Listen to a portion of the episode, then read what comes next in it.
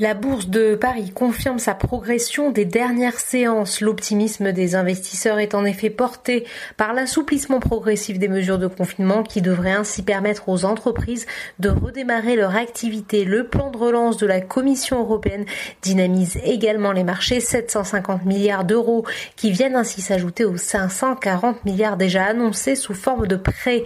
Le CAC 40 termine cette séance sur une hausse de 1,79% vers les 4688 le plan de soutien pour la filière automobile profite une nouvelle fois aux valeurs liées au secteur, mais pour Renault, c'est surtout le dévoilement d'une nouvelle stratégie par l'alliance Renault-Nissan-Mitsubishi qui fait grimper le cours de l'action.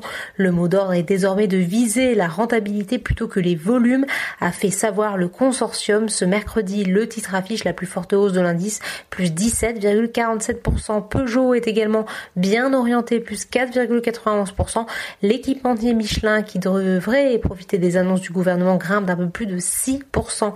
Le secteur bancaire confirme sa progression, plus 8,82% pour BNP Paribas, plus 6,56% pour Société Générale, plus 5,30% pour Crédit Agricole.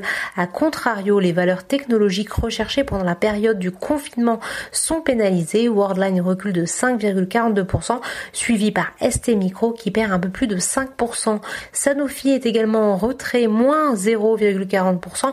Le laboratoire pharmaceutique espère tirer pratiquement 12 milliards de dollars de la cession annoncée hier de la quasi-totalité de ses parts dans son partenaire américain Regeneron. Sur le SBF 120, Ipsos grimpe de 12,84% après avoir indiqué que le niveau du carnet de commandes pour mai est beaucoup moins affecté qu'en avril par des annulations et reports. Le titre du groupe Elior est également recherché avec une hausse de 11,52% sur cette séance. Le spécialiste de la restauration collective a fait état de résultats semestriels dégradés mais conformes aux résultats préliminaires communiqués début mai. En outre, le ralentissement de la pandémie devrait permettre au secteur de redémarrer progressivement son activité. Du côté des marchés américains, l'optimisme reste d'actualité mais des inquiétudes demeurent notamment au sujet de la relation commerciale entre les États-Unis et la Chine.